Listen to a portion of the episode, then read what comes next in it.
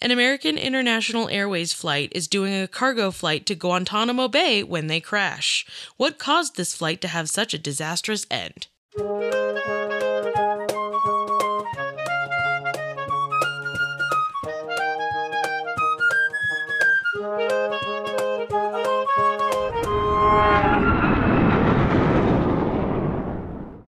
Welcome back to the Hard Landings podcast, everybody. I'm Nick. I'm Miranda. And I'm Christy. Hey, Hello.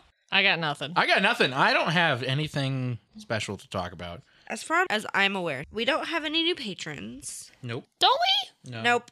We had someone who rejoined Oh, Right. Welcome back, whoever you I don't- or like changed their card number so it says that they rejoined, Stupid. but really they didn't. But either way, thank you for your support. Yes, And thank you. patronage. It's just dumb that it sends us notifications that way. Yeah, well, Patreon's stupid sometimes. It is. so, you know. That's okay. Also, like, check out the newsletter. Newsletter should be coming out. I don't even. This comes out next week, so n- the week after this comes out, the news new newsletter Wow. Good Good God. God. will come out. So next Yes. week, so should we give away our trivia question answers today? Yes, that's the idea. Okay, I'm going to make that my notes because I'm doing that now because we forget things. We do forget things. Like constantly, even when Paige is like, "Hey, By the way. you should do this. You said you'd do this," and then we'd forget, and We then it's a Mm, forget. thing. And then you should also check out the merch page yes, that. because there's so much stuff that Yes. you could own. I just found out we have pajama sets. We do. she just found that out because I'm the one who does all the stuff for the merch page. So I was not made aware of pajama sets.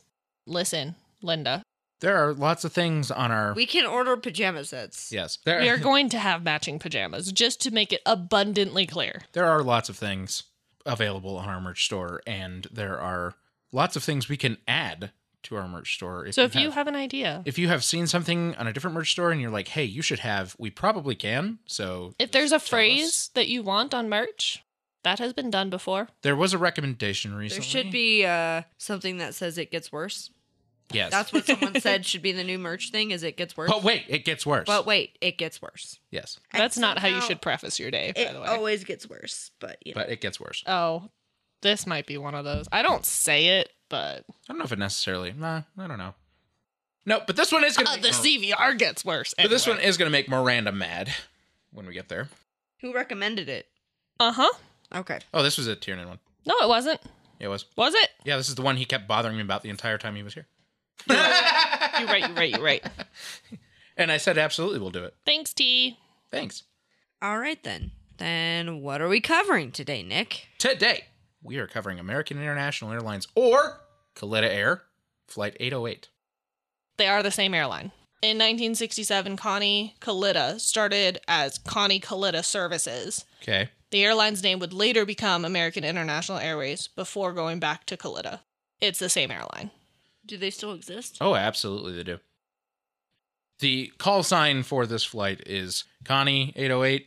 I mention it once. You probably mention it more than I do. We are reading the CVR, so, So, yes, that is a thing. So, this accident occurred on August 18th of 1993. This was a Douglas DC-861.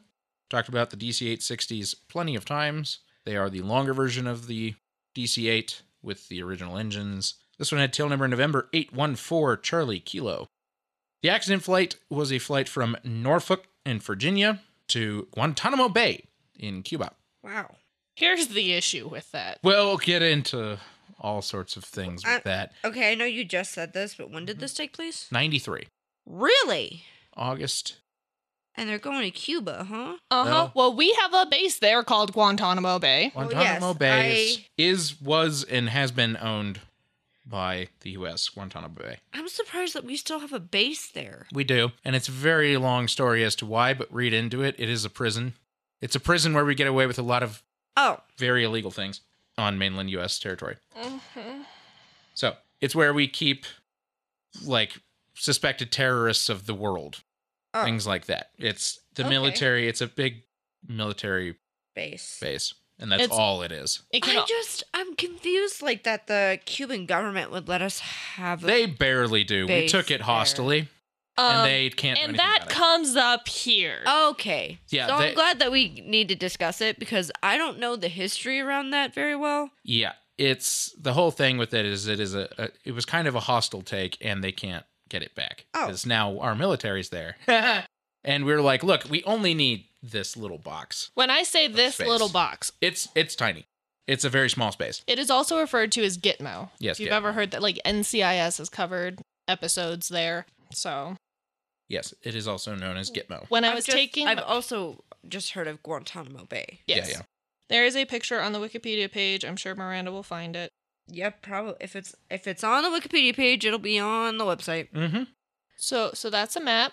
That's the airfield, and it is very close to the border with Cuba. That will come up. When I say close, I mean the end of the runway is three quarters of a mile from the border fence. Stealing my stuff. Get used to it. I, I'm You steal Used my to it. stuff. yes, I'm used to it, but that's because I talked before you. Rude. Anyways, so that's a whole thing. We'll get there. Captain for this flight was James Chapo. He was 54 years old at the time. He had 20,727 hours, That's a lot. of which 1,527 were on the type with the airline. Now, I have to. Okay, wait a minute. What which airline? The airline that he's flying with or the airline that's on the airplane? The airline that he's flying with, American International Airways, that's all Okay. they really talk about because that's who they actually work for. Now, I have to preface that that is on the type with the airline because they did not give me how many hours the captain first officer had on the type period. It always said on the Hours type with with, the- The airline. yeah, on Got the, on the DC8 with AIA. Okay. Right. Not. So I don't know how many hours they had on the type. It was except at for the- least that. except for the flight engineer. We'll get there. The first officer was Thomas Curran. He was 49 years old. Goes by Tom. Yes, goes my Tom. He had 15,350 hours total, so he was also very experienced. 492 of which were on the type with the airline. So Okay. not a lot with the airline, but we don't know how many on the type overall. He was actually qualified as a captain even with the airline on the DC 8, which tells me he probably had a lot of hours outside of the airline okay. but he primarily flew as first officer. That said, the flight engineer was David Richmond. He was 35 years old. He had 5,085 hours, of which 1,085 are actually on the DC 8 in total. That they did say. They also said that he is actually type rated as a pilot Okay. on the DC 8 and has time as a pilot on the DC 8. Okay then. That was an interesting thing, but primarily operates as a flight engineer. So, great. On the day of the accident, the flight crew and the aircraft were scheduled to fly the airplane empty without cargo from Atlanta to Norfolk in Virginia to a naval base, load freight for the Navy, then fly to Guantanamo Bay where they would offload the said freight, and then they would fly the airplane empty back to Atlanta. That's where they would end their day. That's also where the crew is based. And according to Air Disasters, the cargo load was submarine parts. Now, Oh. we of course probably have no idea, but sure. Yeah, it's probably I would think it would be Classified? classified information, but this was also 1993. So yeah we don't know. maybe not. We don't know. It might be declassified. Also, they interviewed the NTSB for the episode, so they might have spilled those beans. Yeah, who knows? Whatever. The guy who worked lead on this case was Greg Feith. You you know his face. I'm sure I do. He's been in many an air Many- disasters many an air- episode. Is he the one with the mustache? No, No. but he was also interviewed. yes, they both Um, were. He now works actually as a consultant for NBC as their aviation expert. This guy. Oh yeah. Yeah, Okay. yeah, yeah. He he worked lead on this case. The crew met at the airport in Atlanta and did some quick pre-flight preparations before departing Atlanta at 10:10 a.m. local time for Norfolk, Virginia. An hour and 30 minutes later, they arrived at Norfolk at 11:40 a.m. All of these are Eastern time, so they just left at Eastern time, which is such a great thing. Oh my god. Couldn't tell you how easy this report actually was. It was just so nice. It's just so nice to have an easy report. Anyways, upon arrival to Norfolk, the captain greeted the freight handler before proceeding to the station office to receive the new flight plan for Guantanamo Bay from the company flight follower. So apparently, visiting this naval base in Norfolk is a regular for the airline since they just have a station office there and had a company flight follower. Who could Okay. so great. The aircraft was on the ground for about two and a half hours while freight was loaded and the aircraft and crew were prepared for the flight to Guantanamo Bay. For this leg, the captain was to be the pilot flying, while the first officer was to be the pilot monitoring. All preparations complete, the engines were started, and the aircraft began taxiing at 2:05 p.m. local time. The flight took off from Norfolk at 2:13 p.m. The takeoff, climb, and cruise were normal for the flight. The initial descent was carried out normally. At 4:34 p.m. and 49 seconds, the flight was descending through 32,000 feet when the first officer made initial contact with the Guantanamo radar controller. This is not the tower controller at the airport. This is just the area radar controller for Guantanamo. Several exchanges occurred between the first officer and the radar controller before the controller instructed, quote, Connie 808 Heavy, Guantanamo radar, maintain VFR 1 2 miles off the Cuban coast. No reported traffic in the area. Report East Point. Leeward field landing runway 10, wind 180 at 8, altimeter 2997. So, break that down real quick. They're being told to maintain visual reference to the coast of Cuba because they have to fly along the eastern edge of Cuba and they're being told to stay 12 miles east of Cuba at a In- visual distance in international waters. in international waters, exactly, as they fly down because Guantanamo Bay is on the south side of Cuba, so they have to fly around it to get to it. So that's the whole point there. They were telling them that they have to report when they reach East Point, which is a reporting point for the approaches. Leeward Field is the name of the airfield, the base at Guantanamo Okay. and they were using runway 10 at the time, which is landing heading due east. Gave them the winds and the altimeter. The altimeter we don't really talk about too much, but we have in the past where that is the pressure altitude. Yeah. At you have to the set your airport. instruments to that. Right, you adjust it so that your altimeter is calibrated correctly. The first officer acknowledged the transmission, but then requested a change to land on runway 28, so heading due west instead, the opposite end of the runway. This is primarily because the winds were relatively calm, it was a clear day, and that is a significantly easier approach. Talk about that later on. The air traffic controller acknowledged and issued further instructions to include crossing the East Point fix, the flight crew had some confusion about the location of the East Point fix, so the first officer requested clarification from the air traffic controller. The flight crossed the East Point fix at 4:38 p.m. at 22,000 feet. Around that time, the flight crew discussed and decided to switch their approach back to runway 10 instead, and if they have trouble with the 10 approach, they would then attempt runway 28. The first officer informed the air traffic controller of their decision to switch back to an approach to runway 10 instead. 4:42 p.m. and 48 seconds, the air traffic controller acknowledged and asked if they wanted to make a left entry or a right entry, to which the first officer responded that they would make a right entry. So, This means right hand turn. right hand turns for the runway. Right. So they're going to be flying to the south side of the airfield to make a 90 degree right turn to fly perpendicular to the runway and then a 90 degree right turn to fly final for touchdown. Okay. So this runway runs pretty much directly east to west. Not quite ten Basically. degrees ten degrees off, but Close enough. basically directly east to west. The flight crew then discussed the requirements for the right entry for this approach. This was a tricky entry pattern, as it required them to fly to the south of the airport over the water on a westerly heading before turning to the north and aiming just to the right of a strobe light placed on the shoreline where the Guantanamo Bay and Cuban border meet.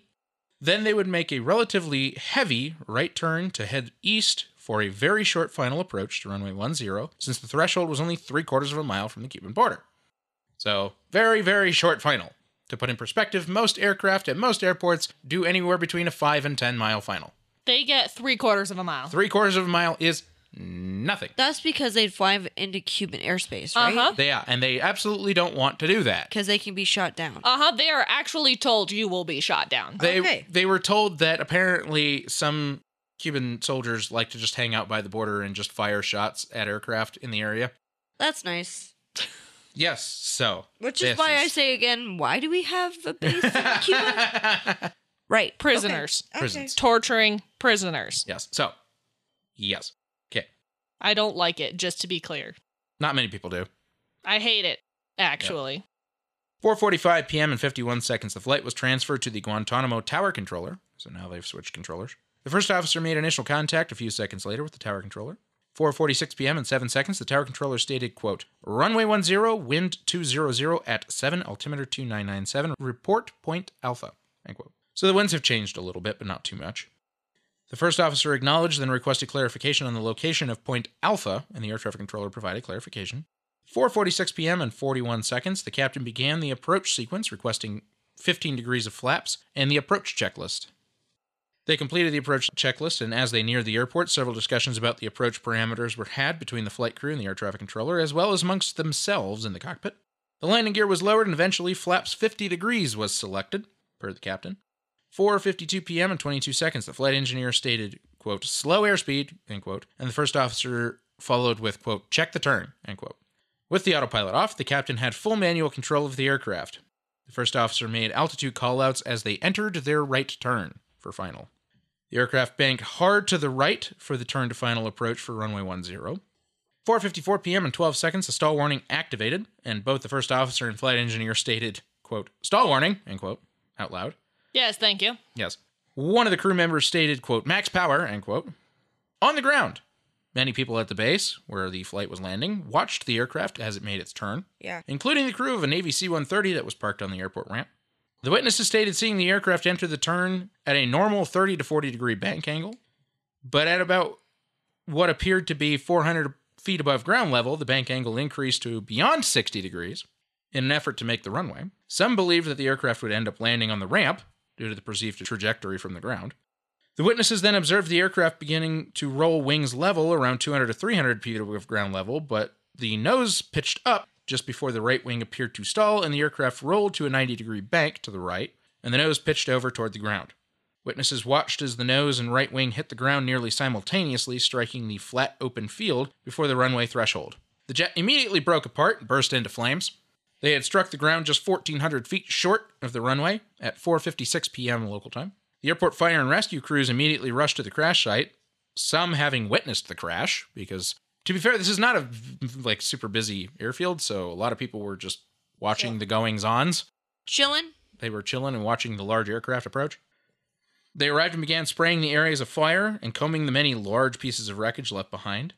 Suddenly, one of the firefighters was astonished when he found the inverted and separated cockpit section, which separated from the fuselage as designed, actually. He approached it and found that all three crew members were inside and asking for help. They were all alive but severely injured. They were trapped inside for some time due to the damage to the cockpit section, some of which was they had struck a boulder. It had come through the floor section of the cockpit and had injured the first officer's legs. Jesus. Yep. Rescuers managed to remove all three crew members. They were then rushed for medical treatment. It was determined that they would need to be rushed to a hospital as soon as possible. Now, Cuba would not participate in such a thing. That said, after receiving special clearance to cross Cuba so that they could shave some time off, medical aircraft rushed the crew members from Guantanamo Bay back to the U.S. mainland where they could be treated at a hospital. Congrats, you survived a plane crash. Please get on another plane Yeah. right now. If it meant you didn't die from your injuries, I'm pretty sure you'd be okay with it. Yeah. Now, I left an unbelievable amount of things out. I also oh, yes, you did. I also gave some really good foreshadowing. I'm proud of what I wrote. So, good luck. Some of y'all figured it out, some of y'all didn't. Oh, no one figured out the extent of it. No, no they did not. But there was a few key giveaways to some of the things that were happening. So, we'll get into it. This investigation was performed by the NTSB? yeah, Yep. Greg Fife. Remember, It was on US territory. On US Again, soil. why do we have fucking- dude, I don't. I'm not touching that one. Still there. Both black boxes were recovered from the wreckage. Actually, if you take a look at the picture of the wreckage, it's mainly the fuselage, like the middle of the fuselage that burned. The tail looked fine. Most of the, yeah, most of the rear of the fuselage was actually pretty okay. It was the forward section since it had struck nose oh, first. Man, that was submarine parts. That was pretty expensive. Oh yeah, of course it was. But you know what that means? There's a CVR and an FDR. Uh huh. You are correct. And they provided vital information to the investigation after being read out at NTSB headquarters in Washington, D.C. Washington. Washington. Washington. Investigators started with interviewing 20 witnesses at Guantanamo Bay and were lucky enough to find out that a U.S. Navy C 130 crew of four had witnessed the whole crash transpire. I'm actually going to read verbatim the statement. Yes, from I did one not. of those pilots. I did not read it exactly verbatim, but I did summarize. Ahem. I saw the DCA on a wide right base for runway 10. It appeared to be at approximately 1,000 feet above ground level. I was interested in watching such a large plane shoot the approach. It looked to me as if he was turning to final rather late, so it surprised me to see him at a 30 to 40 degree angle of bank, trying to make final. At 400 feet above the ground, he increased angle of bank to at least 60 degrees in an effort to make the runway and was still overshooting. At this time, the aircraft's nose turned right and it appeared he was trying to use bottom rudder to make the runway. At this point, he appeared to be 200 to 300 feet AGL. He was still overshooting, and my co pilot remarked he was going to land on the ramp. His wings started to rock towards wings level and the nose pitched up. At this point, the right wing appeared to stall, the aircraft rolled to 90 degrees angle of bank, and the nose pitched down. End quote. Yep. The statement was corroborated by the other three C 130 pilots. A different witness stated that the jet struck its nose and right wing at about the same time, and there were no flames or anything unusual prior to the crash. Investigators wondered if something went wrong mechanically to make them need to take such a hard bank. So they recreated the flight path from the flight data recorder and found that that didn't seem to be the case. When comparing the accident flight path with a normal one for that approach, they took the right turn to the runway too late, and the severe bank seemed to be a way to get back on course. Why didn't they go around when they realized they had approached incorrectly? Why did they even attempt such a difficult approach to begin with? The other significant interview was that with ATC, who revealed that the crew had requested to land on runway 10 instead of the normal, easier runway 28. Was it because of winds? No. The reported winds at the time were from 200 at 7 knots, which more favors runway 28. This was a highly experienced crew. I'm sure they had a reason for making such a request. Investigators weren't able to ask the crew themselves as to why the decision was made, as they were too severely injured to be interviewed immediately. So investigators consulted the CVR and found the mother lode. Uh oh.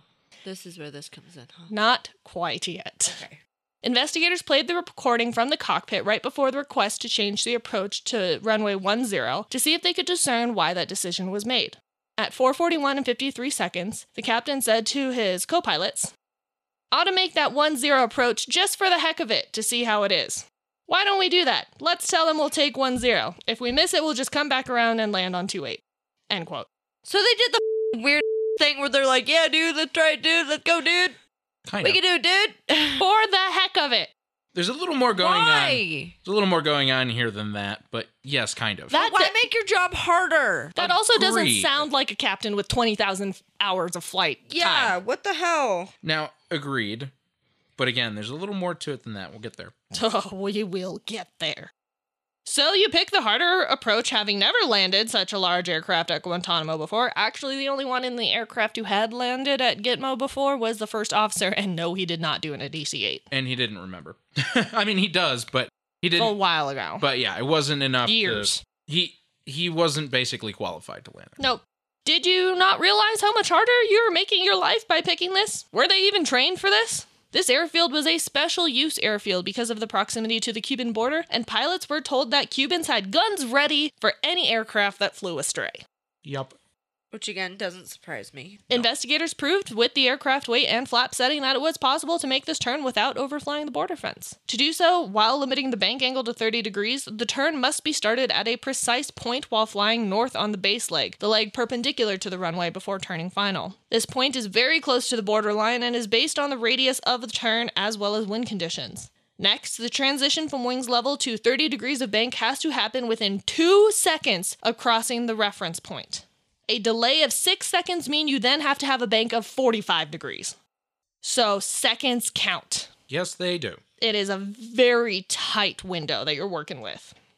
All through the turn, the crew has to consider the airplane's load factor and how that can affect drag and decrease the stall margin, and this can all be handled by adjusting engine thrust to maintain airspeed and descent path. All this to say you need special training to land here. What was that special training? A video. It was a video. That's it? Uh huh. Congrats, you can now land at this special use airport and not get shut down by the Cubans. Okay. Okay, but this all still doesn't explain why the crew didn't opt to go around when they realized how steep of a turn they would have to take. Again, super experienced crew. They know how to go around. Let's go back to the CVR. About 14 miles out, the crew are discussing visibility, which is 7 miles, and the flight engineer said that's the airport straight ahead. Captain says, Huh? The first officer, assumedly pointing at the chart, says MUGM is right here, which is the airport code for this airport. Yep. Okay. The flight engineer says 14 miles straight off the nose, and the captain says, okay. At six miles out, the captain says, wonder if that's the airport right there straight ahead of us. The first officer says, that is the airport straight ahead of us. See the lake on the other They side? literally just said that, and he went, I wonder if that's the airport right in front of us. the flight engineer says, six miles. That's gotta be it. And the first officer says, that's the lake on the other side of the airport. The captain responds, this thing is just about dead nuts, to which the others agree. The flight engineer says, little right, of course. I don't know if it was supposed to say off course. I don't know. Or Little- little, right, of course, like to the right, you're the, I to the right of the course. I think he's suggesting that they're a little to the right of where they're supposed to. be, yeah. Okay. And he noted. And the captain asks, Huh? And the flight engineer repeated himself. And the captain said, Oh, yeah. First officer says, You're uh, 1,400 feet, turbojet circling minimum situation. You want to get all dirty and slowed down and everything? So he's reminding the captain how close they are and that they haven't really slowed down and extended flaps all that much. They had extended some flaps, I don't remember how much. Not enough. Y- you might have noticed that their full flap setting was 50, which They're not allowed to do. it's also like unheard of. Airplanes aren't built with 50 degrees of flaps anymore. Like that just doesn't happen. Like DC-8s were one of the only ones that ever had 50 degrees of flaps. Yeah. So the captain says, Oh, I will, yeah. Okay, there. That's the end of the runway, right there. And someone says, Yeah, it's 2 8. The first officer says, I'd give myself plenty of time to get straight. And the captain asks, Huh? First officer says, Maintain a little water off because you're going to have to turn. At this point, the tower radios in and says, Connie 808, Cuban airspace being three quarters of a mile west of the runway. You are required to remain within this airspace designated by a strobe light. And the first officer responds, Roger, will look for the strobe light, Connie 808 heavy. Now, we are actually going to read straight off of the CBR. I have a slideshow. I will take the captain, which is cam one. You want to divvy up the two of you? So, cam two, cam three. Great. But also, can we discuss they're not actually landing on 2 8, right? They're landing No, on but they have to 1-0. pass two eight. oh, okay. Right. So they can see two eight. Okay. I think you're getting in close before you start your turn. Yeah, the runway is right here, man. Yeah, I got it. Yeah, I got it. You're not right on it. Going to have to really honk it. Let's get the gear down. All right. The landing gear gets extended. Gears down. The trouble is, I can't see the. There's the runway right there. See the black strip right there? At this point, there's some discussion with air traffic control about a crane. It doesn't end up being pertinent.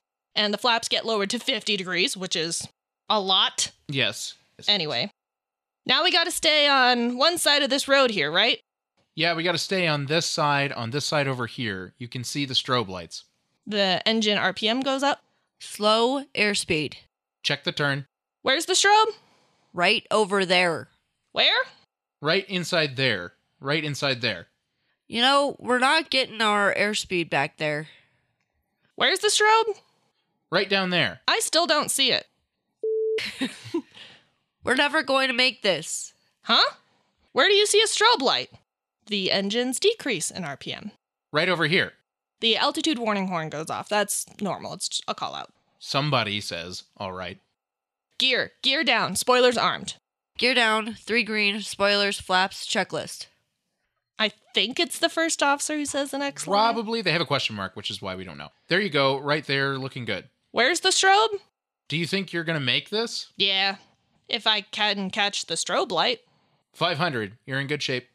Watch the keep your airspeed up. Ha ha ha. Oh, ha. well. Yeah. 140. Sound similar to engine power being increased. Sound similar to stall warning. It was the stall warning. Someone says stall, Stall warning. warning. I got it. Stall warning. Stall warning, I got it. Back off. Somebody says, max power. max power. Someone says there it goes, there it goes. Yep. Someone says, oh no! Sounds of several screams, Yep. and then the end of the recording. Okay, here's what I. Can we talk about? Hold on a second. Yes. Hold on a There- fine second. And just so you know, there are some really big details you still don't know yet. Okay, but what the f- is the captain not seeing that the first officer and the flight engineer are? So it's Actually- actually really funny that you mentioned that. So there was clearly a cognitive fixation by the captain on the strobe light. Yes. He can't see the strobe light. The other two can. It is worth noting there is a very strong plot twist here. The strobe light was inoperative. None of them saw the strobe. So light. how the f- are they seeing the strobe light? They weren't. They were seeing the sun glint off of a cabana on the beach. Oh. which is not far from where the strobe is. But no one had told the air traffic controller that the strobe light was out. That's so they didn't know. no. Okay. Nope. Granted, the second sign of the boundary fence is that cabana. Yep. So, I mean, it's still a useful. F- But also, they saw the runway, and he couldn't see the runway either. He didn't when they were far away. When they got close, he knew where he was, but he was still fixated on the strobe light to make his turn, which was not a helpful thing. I'm just to saying do. that this captain seems a little sus. he's well. it's, uh, it's uh, apt that you say that. it's again. There's a really big detail you don't know yet. I'm just saying it's sus. You but not, the, the whole strobe light thing doesn't change the fixation. no, it does not. This is a huge point that shows a degraded mental state. And sure, that could explain away the crash. It has before. But investigators felt there was something deeper here, so they kept digging. What would cause such a degradation of mental capacity? Let's look at the crew's schedule for the last few days. Oh, don't tell me they were fatigued. Don't do that to me Welcome back to the Fatigue podcast. again. Why again? Why do we always have to cover this every single time? Welcome back to the Fatigue podcast. God- This is the other. Damn it. Miranda said she wouldn't scream that much. So they're overworked, is what you're telling me. Oh, Oh. Not in the s- honey. not in the smallest way. They are very over. So the captain and first officer started their time together on the 16th. The accident was on the 18th, mind you, just a So reminder. two days prior. They started on the 16th at 11 p.m. in Atlanta, and they flew to varying places until landing at Dallas Fort Worth on the 17th at noon, ending a shift of 13 hours on duty with 5.6 hours of flight time. They had a layover there until 11 p.m. the 17th. During that layover, the captain slept five hours and the first officer slept eight hours. This is the airport that the flight engineer joined them for this 11 p.m. reporting time after having slept six hours. They departed DFW for Ypsilanti, Michigan, where they landed at 3:25 a.m. They remained there for 3 hours while freight was loaded and they had coffee and donuts. They departed at 6:20 a.m. and ended the day at Atlanta at 7:52 a.m. where the flight engineer was given a hotel and the rest of the crew planned to go home. That was their home base. Any guess what day that was? 7:52 in the morning they ended their duty day. The 18th, the day of the accident. But at 8:30 they were brought back. 8:30 a.m. They had just landed at 7:52 a.m. One of them had just gotten back with his family, like met him at the airport. One of them was on the way home after stopping at the auto parts store. At 8:30 they were reassigned to fly to Norfolk and then to Guantanamo Bay and then to come back to Atlanta.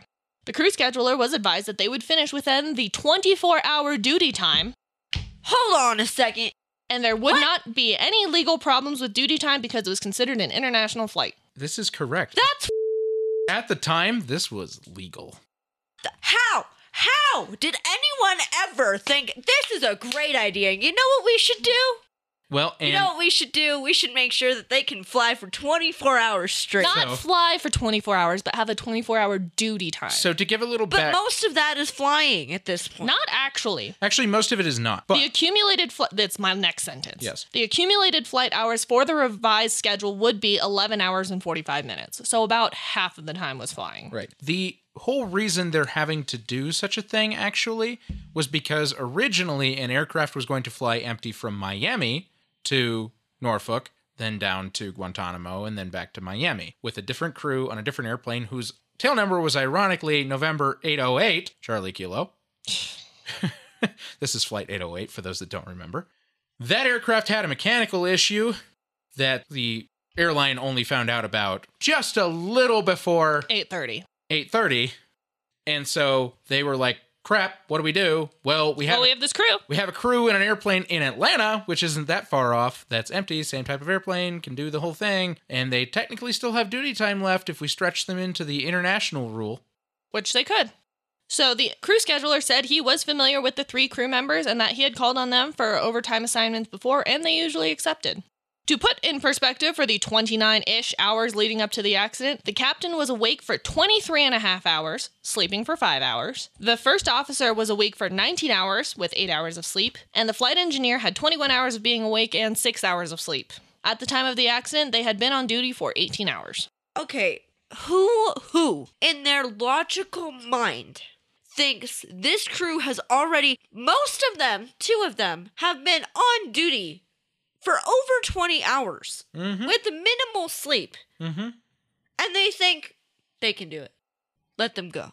They can do it. The crew members discussed the trip and decided that it was legal, though pushing the edge. The captain, when finally interviewed, said he did not feel particularly fatigued, but would have rather gone to bed. I mean, No. Same. sh- Sorry. They're also. I- I'm sure you talk about this, but they're cargo crews. So that, let me get there. Okay. The first officer said, with this company, quote, you better really be tired, end quote, to refuse the trip. The NTSB and What the does that mean? I Exactly. will get to that later. The NTSB enlisted the help of NASA to perform a fatigue study on the accident crew. As we have discussed before, sleep loss can lead to degradation of decision making, vigilance, reaction time, memory, psychomotor coordination, and information processing, as well as affect your emotional state, leading to irritability, which leads to bad CRM. The following is a quote from NASA at the NTSB public hearing. The third important point, I think, is that we don't usually take sleepiness seriously, but sleepiness during our waking hours can essentially affect every aspect of human capability and performance. A few of those things, like decision making. So, with sleep loss, people would have problems making decisions.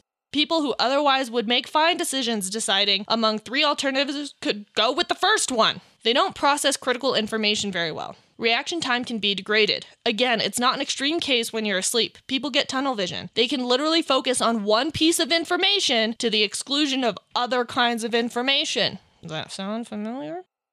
The second is the fixation on the strobe light. I counted seven comments in the CBR transcript about the strobe. I think what's really critical about that is that in sleep loss situations, you get people with tunnel vision. They get fixated on a piece of information to the exclusion of other things. The other thing is right in the middle of that, he, the captain, disregards a critical piece of information the first officer or flight engineer, someone saying, I don't know if we're going to make this. So, besides just fixating, you've got disregard for a critical piece of information. A second piece of evidence, as I said, was the captain, his being lethargic and indifferent. I think that lethargic just tells you he was tired, fatigued. One of the findings in sleep deprivation studies is that people will put in more effort in spite of the fact that their performance goes down, but they don't care what happens. That's indifference. So that was the end of that quote. There are a couple of other factors that went into the fatigue study. Biologically speaking, humans are not nocturnal, and forcing individuals to adapt to a nocturnal sleep pattern, as is customary in the freight and cargo aviation industry, has a negative effect, especially when coupled with the sleep debt that the crew had experienced. The other phenomenon is one we seem to be discussing more and more on this podcast in the last year or so. There are two periods of the day where we as humans are inherently more lethargic and experience fatigue purely based on the time of day. These are called the window of circadian low. Yes. and they occur roughly between 2 a.m. and 6 a.m., as well as between 3 p.m. and 5 p.m. They crashed at 4:56 p.m., right during the window of circadian low. So The evidence of fatigue was seen in the decision to land runway 10 just for the heck of it. Not a good idea. Despite their unfamiliarity with the approach as well as their fatigue condition, when the straightforward approach to runway 28 made much more sense. The fatigue became more evident once more in the captain's fixation on the strobe light, losing focus on the airport features, and attaining and maintaining visual contact with the runway. The continued fixation led to an unstabilized airspeed control for approach, the lack of situational awareness of the aircraft in relation to the runway led to an early turn to the base leg, which decreases that three quarters of a mile distance they have when turning from base to final and didn't provide them time to align with the runway. The flight data recorder shows that the airspeed dropped to 140 knots indicated airspeed, 7 knots below the target speed of 147. At the target speed, a constant bank of 55 degrees would have been needed to achieve the turn, and that was a quote unquote inappropriate maneuver for a DC 8. Because of the load factor during such a turn, the stall speed would have been 143 knots. The turn started at less than 30 degrees, not enough to make the turn, but it increased to beyond 55 degrees, resulting in a loss of airspeed until the aircraft didn't have enough air going over the wings to maintain lift and it stalled. There was no evidence of an increase to engine thrust or reduction in bank angle to prevent a stall. Now, that being said, the Air Disasters episode did depict all three crew members having their hands on the throttles and pushing it to max yeah. which does correspond with witness reports that the wings came level and the nose started to go up. Investigators interviewed the CEO of the airline and found that to remain competitive in the industry, the company often had to assign long duty times and work everything right to the edge of what was allowed by the federal aviation regulations, and that this was very common in the industry. According to the chief crew scheduler, there was an unwritten company procedure to avoid assigning crews to more than 24 hours continuous duty time, but the captain had reported getting assigned 24 hour duty periods several times previously. The chief scheduler also reported that it was seldom that crews refused assignments due to fatigue. The captain had never refused a trip for fatigue and didn't know of any crew members that had ever done so. Several former AIA pilots had told the NTSB about their concerns of the airline's scheduling practices. One even stated that he had been subjected to outright intimidation by the company. Investigators acknowledge that the current policy relies heavily on the judgment and integrity of individual pilots, but individuals are awful at recognizing their own fatigue and often underestimate it. You pile company pressure on top of that, and it's a recipe for disaster. They also recognize that companies are unlikely to voluntarily change their policies or that crew members will fight back on assignments. The only change will come from regulations. And that's what happened. There's lots of things to talk about here, and we'll get into some of it when I do the findings and the recommendations because they touch on the depth of these regulations for cargo pilots. Obviously, some things needed to change, You think? and some things did change. But the one thing that has not changed is that cargo operators primarily still operate at night. It's not as big of a deal as long as those other things aren't a factor Exactly. compounding the issue. So, As long as they're getting adequate amounts of rest right. and off time. So the way that cargo operators, and to be fair, it's there's a little bit of mm, it goes a little both ways. So some operators have decided that they will just operate whatever schedule is conducive to getting cargo where it needs to be, i.e., Atlas Air, who does this for Amazon primarily. That's why they're Primarily, they're prime air birds. You will see them flying any and all times of day. You will see FedEx and UPS birds operating pretty much any time of day, but you will definitely see them all operating in the middle of the night. pull up Flight Radar 24 at midnight. See, tell me what you find. Watch around, like, say, 8 to 10 p.m. around Memphis and Louisville, and you will be in shock the number of s- large wide bodies that are on the move. And that is because they're usually best operated out of the hub to the spoke, so out to wherever else in the United States or North America, and then back before sunrise if they can. But the crew only does the one turn. So having a monopoly in the industry between these two, FedEx and UPS, has A duopoly. a duopoly, yes, generally has made this doable and has actually benefited crews per se in terms of fatigue. Maybe not in other areas, but in terms of fatigue, it has. DHL operates in a pretty similar way. Atlas Air is a little bit of the outlier. They operate all times a day because Amazon doesn't want to stop moving things. So that's their call. They've decided to have crews round the clock. Not that the other airlines don't, but they do on a much larger scale. There's a reason a lot of Atlas Air pilots are jumping ship. Yes. Not to say they're like a super bad airline, they're not, but I have known many a pilot now from Atlas Air that are have done their time and they're ready to get out. Well, it's anyone who's worked for Amazon. Literally Yeah. anybody Yes. who's worked for Amazon. Wants Amazon out. works them to death. Agreed. And, then they go, okay, I don't want to do this anymore. Bye. Right. And then they pull more people in because they have, you know, you've seen all the commercials Oh, yeah. and stuff about it. But like the thing about them having like regulated bathroom schedules and like what the Yes. And there are so many regulations that Amazon cannot get around when it comes to aviation. Oh, but they would if they could. Oh, they would if they could. f- save a Right. buck? Absolutely. Yes. But But this is why we have regulations. Right. And this Kalita Air accident is definitely a very prime reason as to why this was happening. So, we will discuss most of this in the second half when I get to the findings and recommendations, but there's a lot more that happened to the regulations because of this accident. Hey, it's Kaylee Cuoco for Priceline. Ready to go to your happy place for a happy price? Well, why didn't you say so? Just download the Priceline app right now and save up to 60% on hotels. So, whether it's Cousin Kevin's Kazoo concert in Kansas City, go Kevin, or Becky's Bachelorette Bash in Bermuda, you never have to miss a trip ever again. So, download the Priceline app today. Your savings are waiting. Go to your happy place for a happy price. Go to your happy price, Priceline. Hello. We're back. Can I just say that this report really was really nice? Like the last few episodes, the the ones that we've been doing, those reports were just ugly. Like they made it such a pain to do my notes. It took me a third the time it normal it has been Oh taken. my gosh, we were done by like two. We were done in less than 2 hours, I think both of us doing our notes for this one It's beautiful. because like all the way through, like everything, just because it was so clean. Granted, I had done some of my notes a little earlier in the week, and we watched the air disasters episode earlier in the Yeah, but week, this- which always helps. But even then, this was not a difficult one. I just it, these older NTSB reports, not old, but mm, like pre 2010, maybe even pre 2000, yeah. Their reports were just so easy because they were concise and easy to read. So along those lines, there's only 13 findings and they're nice and neat. And I am doing most of them because I actually think they're worth it. They found that in view of all the circumstances, the captain's decision to land on runway 10 was inappropriate.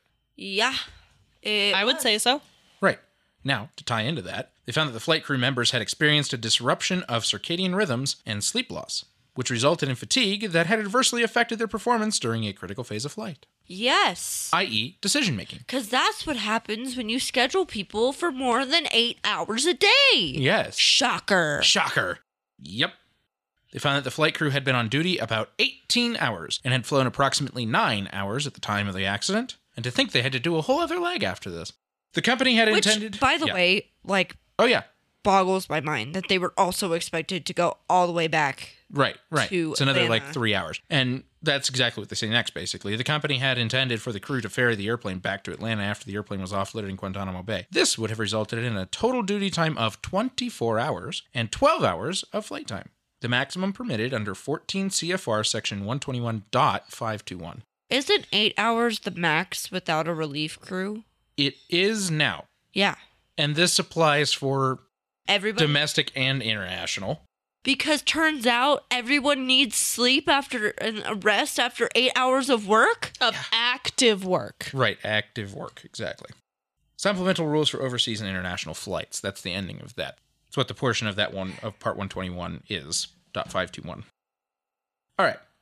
They found that if the flight crew had been scheduled to conduct a flight within the United States, similar to that of Flight 808, the flight crew would have exceeded the flight and duty time requirements of 14 CFR Section 121.505. That is the domestic scheduling. Ah. So within the United States, they would have been illegal. Okay. So here's my question. Uh huh. Because I know they got around this because they're like, they're going international, Mm-hmm. but they're going to a U.S.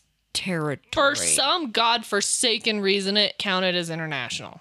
Because they're not They go over international waters. They're going Maybe over, that's why. Right. They're going over international waters. That is part of why.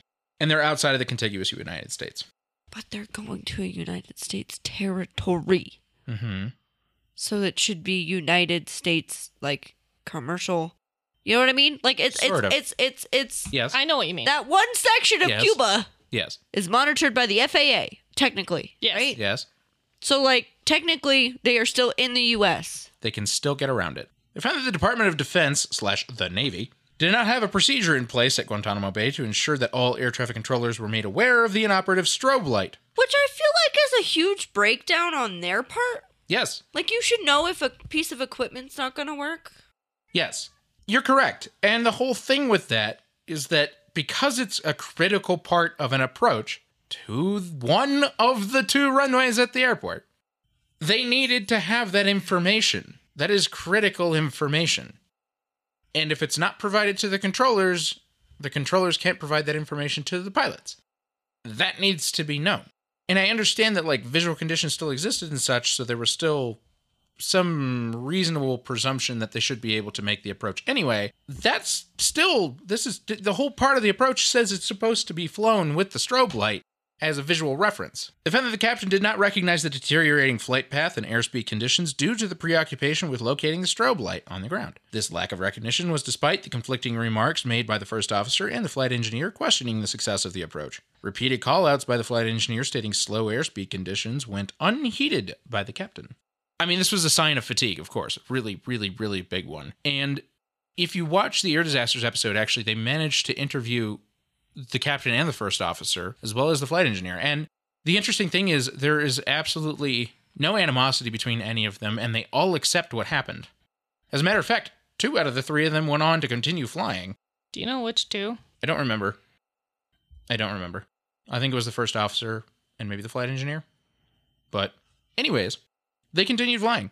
And even the captain admits this was all of this was a mistake. And that's because it was. I mean, he did not have good judgment, and that could be attributed to the fact that he was tired. Very. So, On the clock for 24 hours? uh-huh. they found that the captain initiated the turn from base leg to final approach at an airspeed that was below the calculated reference speed of 147 knots and less than 1,000 feet from the shoreline. And he allowed bank angles in excess of 50 degrees to develop. Not a great thing. At that point, go around. yeah, just go. You, You can, can always always go, go around. Except in very rare circumstances where you cannot. But Don't go around after you've activated your thruster versers, please. Don't, don't go around on bingo fuel. But, anyways. Otherwise, you can always go around. They could have gone around. They actually would have had plenty of outs because the direction they were heading as they went through the turn Is over the bay. is over the bay and thus over the U.S. territory, and then they could have gone out over the water and had plenty of time. And just like they had discussed, if it wasn't going well, they could have come back around and done runway 28, which the winds favored at the time, anyways. Which is why they shouldn't have done runway 104 the heck of it. Right. Now, to be fair, the winds were not high, and they had they had agreed that actually it was still well within the limits of the airplane to land on runway 10. was. Investigators don't deny that. They had conditions enough to land on 10. That part didn't matter. But if you're ever saying just for the heck of it, that's not a good reason. just for the heck of it while I'm exhausted. Hold my beer. They found that the stall warning stick shaker had activated seven seconds prior to impact, which is not much, and five seconds before the airplane reached stall speed, so it only stalled for about two seconds before it hit the ground. They found that there was no loss of roll authority at the onset of the artificial stall warning stick shaker, and no evidence to indicate that the captain attempted to take proper corrective action at the onset of stick shaker because he was probably delayed in his reactions because he was tired. Now, also, you might have noticed He snapped at them. he snapped at them when they were like telling him like go max power and do all these things I got it. and he was screaming at him i got it But you don't got it. right it was Which too is late why there's three people in the cockpit. right and they were that close from crash so we'll discuss that part in a minute because that comes up in the recommendations but Part of fatigue. I got snappy. yes crm was a big thing that they hit on in the recommendations and you would think for 1993 that should already kind of be I in think- existence, but we'll talk about it. That has a lot to do with the airline. The next two are tied together, the last two that I'm doing. They found that AIA's management structure and philosophy were insufficient to maintain diligent oversight and control of the rapidly expanding airline operation. AKA garbage. But also, this is not the first time we've heard that phrase. Not at all. This was substantiated by the inability of the director of operations to maintain aircraft flight manuals, crew training records, and various other required paperwork in an up to date and current status. So when they went to audit the airline because they had had an accident, they found that there was all sorts of things wrong. At least they didn't catch them throwing in the shredder. Yeah, that's. Yep. Tied in with that, they found that the surveillance and oversight of AIA by the FAA Was insufficient. Yep, their inspectors and everything. We're not totally effective because of the minimal to non existent FAA geographical support for oversight of the remote operations. So, that's it for the findings. There is a chunk of a probable cause, Oh, yeah. which for one of these old reports, I'm honestly surprised, but go for it. The National Transportation Safety Board determines that the probable cause of this accident were the impaired judgment, decision making, and flying abilities of the captain and flight crew due to the effects of fatigue, the captain's failure to properly assess the conditions for landing and maintaining vigilant situational awareness of the airplane while maneuvering onto final approach, his failure to prevent the loss of airspeed and avoid a stall while in the steep bank turn, and his failure to execute immediate action to recover from a stall. Additional factors contributing to the cause were the inadequacy of the flight and duty time regulations applied to 14 CFR Part 121 Supplemental Air Carrier international operations and the circumstances that resulted in the extended flight slash duty hours and fatigue of the flight crew members. Also contributing were the inadequate crew resource management training and the inadequate training and guidance by American International Airways Incorporated to the flight crew for operations at special airports such as Guantanamo Bay, and the Navy's failure to provide a system that would assure that the local tower controller was aware of the inoperative strobe light so as to provide the flight crew with such information. Eh. Well rounded. Yes, they hit on all the major things. The strobe light they left at the end because it really was just kind of like the cherry on top of Uh like, huh. And they definitely framed it as such. everything that could go wrong basically did. And I think they summed that up pretty well, but the whole thing with the international operations and the supplemental air carrier thing. Originally, so the whole idea, the whole philosophy behind why they didn't have really strict duty times for doing international flights is supposing that you're in a bit more of a critical situation where you have to get from somewhere international back to the United States. You don't want to be limited by the number of hours needed. Should you be in one of those situations, it is not intended But maybe you should be limited. and it is not intended to be abused in this way where they're saying oh but if we fly you out of the country and make you come back you can have more duty time But if they take it, if they can take it, they will. mm-hmm. well and at the time you have to remember in 1990s pilots were not paid near as well and The only There reason was- they are now is because of the shortage. It was a right, and it was a much more saturated thing. So pilots were not exactly in high demand. They were not getting paid quite as well, so they would take the trips that they were given because they needed the money. And that's just how it was. Things have obviously changed a lot. Not to say that some pilots don't feel they should be paid more, but it is a different thing. It's a whole different thing now because we have a shortage. Now, for the recommendations to the FAA. They recommend revising the applicable subpart of 14 CFR Part 121 to require that flight time accumulated in non commercial, quote, tail end, end quote, ferry flights conducted under 14 CFR Part 91 as a result of 14 CFR Part 121 revenue flights be included in the flight crew members' total flight and duty time accrued during those revenue operations. Basically, they were getting away with, with flying the aircraft empty because it wasn't a revenue flight, so they were considering it Part 91 because it was a ferry, quote unquote, rather than Part 121, so it wasn't factored into revenue duty time. What the ever? So, They were overworked. exactly. It's illegal. You should not be Agreed. doing that. So that's If you, changed. yo damn self, are, do not want to work 24 hours straight without sleeping, you should not schedule your pilots to do so either. right, what makes you think they want to fly an airplane 24 hours into the day? Well, and like having to do all other stuff that they have to do Oh yeah, on top of having to fly the airplane. oh yeah. Like, what makes you think that that's a good idea? I don't understand. I What- don't understand the thought process. Exactly. So that's why that changed. That did change. It's like the, the the the whole thing about the high level executives making the decisions, right? Mhm. I'm like, do you want to work 18 hours straight? Right, No? No. Then why the hell are you making your employees work 18 hours straight? right. It's not it's not only is it just a bad idea due to fatigue, it's inhumane. Oh yeah, absolutely. People it is. need time to recover from work. and dangerous as is what it is. Yes, It's just dumb. yes. Unfortunate, well, fortunately, really fortunately, we can say people did not die, Yes. but they could have. In this instance, they did not.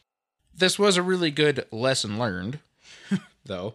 Anyways, they recommended expediting the review and upgrade of flight slash duty time limitations for federal aviation regulations to ensure that they are- incorporate the results of the latest research on fatigue and sleep issues, and they make sure they do so basically throughout all of you know commercial aviation. They did. They did. Thanks, NASA. So there you go. They recommend revising 14 CFR section 121.445 to eliminate subparagraph C and require that all flight crew members meet the requirements for operation to or from a special airport, either by operating experience or pictorial means. So not just a video, I mean, that's what pictorial means means. right? So they're saying they really should have operational experience in order to fly into there. So have a crew that's done it before. Or simmed it before. Right. And piggyback off that. That's really what they're saying. Two, AIA, or American International Airways. They recommend revising the AIA training program to ensure that all pilots receive crew resource management or CRM training that conforms to the guidelines set forth in FAA Advisory Circular 120 51A. What a concept. What a concept! They might need CRM, especially when landing at a critical airport, under fatigue, all those things. CRM is 1000% useful in this case. They recommend reviewing and revising the AIA Special Airports Training Program to require, in addition to flight crew members, flight engineers to participate in the AIA Special Airports Training Program. The revised program should ensure that all flight crew members who operate airplanes with high approach speeds are aware and understand the effects of high bank angles and increased load factors, adverse wind conditions, and required flight path profiles necessary to perform the approach. So, if you're going to do a crazy approach, everybody in the cockpit should be aware of it, and they really should know exactly how to do it. No. So all of those are obviously incredibly important recommendations. They also recommended the whole special airports thing in relation to the Navy and how they should be, and the Department of Defense, and how they should make sure that they're aware of the strobe light thing, as well as make sure they're communicating all necessary information for these special airports and critical approaches and things like that. But they also reiterated a previous recommendation that I thought was, you know, important. They reiterated recommending requiring U.S. air carriers operating under 14 CFR Part 121 to include, as part of pilot training, a program to educate pilots about the detrimental effects of fatigue and strategies for avoiding fatigue and countering its effects. including saying no. Right. Saying no, recognizing when you're under fatigue, and then being able to use CRM to say, I need help making a good decision. As well as, you know, doing things to help you not be so tired and affect your decision making. And that's it. That's it in a nutshell. That's the whole thing. Okay. Well, So- let's go over our trivia questions. Yes, let's. Okay. These were semi harder than normal, I would say. Do you remember what they are off the top of your head? The first one is what's Christy's favorite ice cream flavor? The answer is Ben and Jerry's fish food. Yes. If we already answered these, sorry. I don't remember if we did or not. Second I one. think we did it in a post episode. Yeah, we did. The second one is what's Nick's favorite ice cream flavor, and that is butter pecan Yep. or pecan, depending on where you come from. Butter pecan. It's too sweet. I say as fish food's like all sugar. Yeah, I was going to say, like, yours is the sweet one. Yours is sharp sweet. Mine is, like, warm and I delicious. really like both, so Yeah. I like both. I like both. What is your favorite ice cream? I don't think I have. I was one. gonna say, I think you're probably undecided because I've never heard it, and No, I feel like I would know by now. Oh. I really like pretty much all ice cream. I don't think there's an ice cream I can think of that I didn't. I have tried that I don't like. Oh, okay, fair enough. yeah, Third question What is Miranda's favorite brand of whiskey and what's her favorite version of it? Shout out to Bob for trying. yeah, yeah, yeah. Yeah, it's a Canadian whiskey. It's Crown. Crown Royal. And my favorite version is vanilla, but I also like the seasonal flavors as well. Yeah. The peach and the salted caramel are both fantastic. And then the last question is What is the name of Miranda's cat? Contrary to what Bob said, Yeah. which he said, stop on my bed. Which you are correct, Yes. but also but her name is Nina. Nina, Sh- She good has, old Nina. she has stopped pooping in Miranda's bed for those. Yes. She, She was just angry She was just angry. because she had to wear her donut and Yep. she didn't like it. And she didn't like that I wasn't responding to her pooping on the floor. So she pooped in my bed while I was sleeping in my bed. Now, to be fair, I too would be angry if I had to wear a donut and not eat one. just saying. Miranda also lives very close to Winchell's, and I don't know how she does it. I don't either. I don't think about it, actually. And we also live next to a restaurant that we don't visit near often enough, but we do every now Tomorrow. and again. I want to go tomorrow. You want to go tomorrow? I Okay. should probably tell Caitlin that. Okay. Anyway, I don't remember the name of the airline or the flight number. Amer- American International Airways, aka Kalita, Kalita Air. which I just looked up. Their call sign is Connie because it was founded by Connie Kalita. That makes sense. Flight 808. okay, I was like, what's the flight number? 808. Thanks so much for listening. We do appreciate it. Please feel free to send us messages and stuff. Please leave comments and things and good reviews And things. and things. Be sure to answer next month's trivia questions on the newsletter. That being said, subscribe to the newsletter. Yes.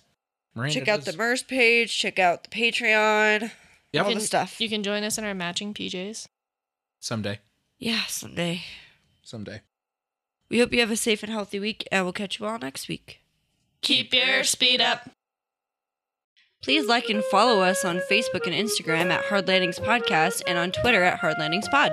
Subscribe and leave a five star review on the platform you are using to listen. If you would like to see photos and sources for this episode, please visit us at hardlandingspodcast.com where you can also leave us feedback and ask questions. This episode was researched and written by Nick and Christy and edited by the lovely Paige. Our theme song was written by Miranda and performed by all three of us plus Leo. And our logo is by Naomi. Thanks for listening. Catch you next time.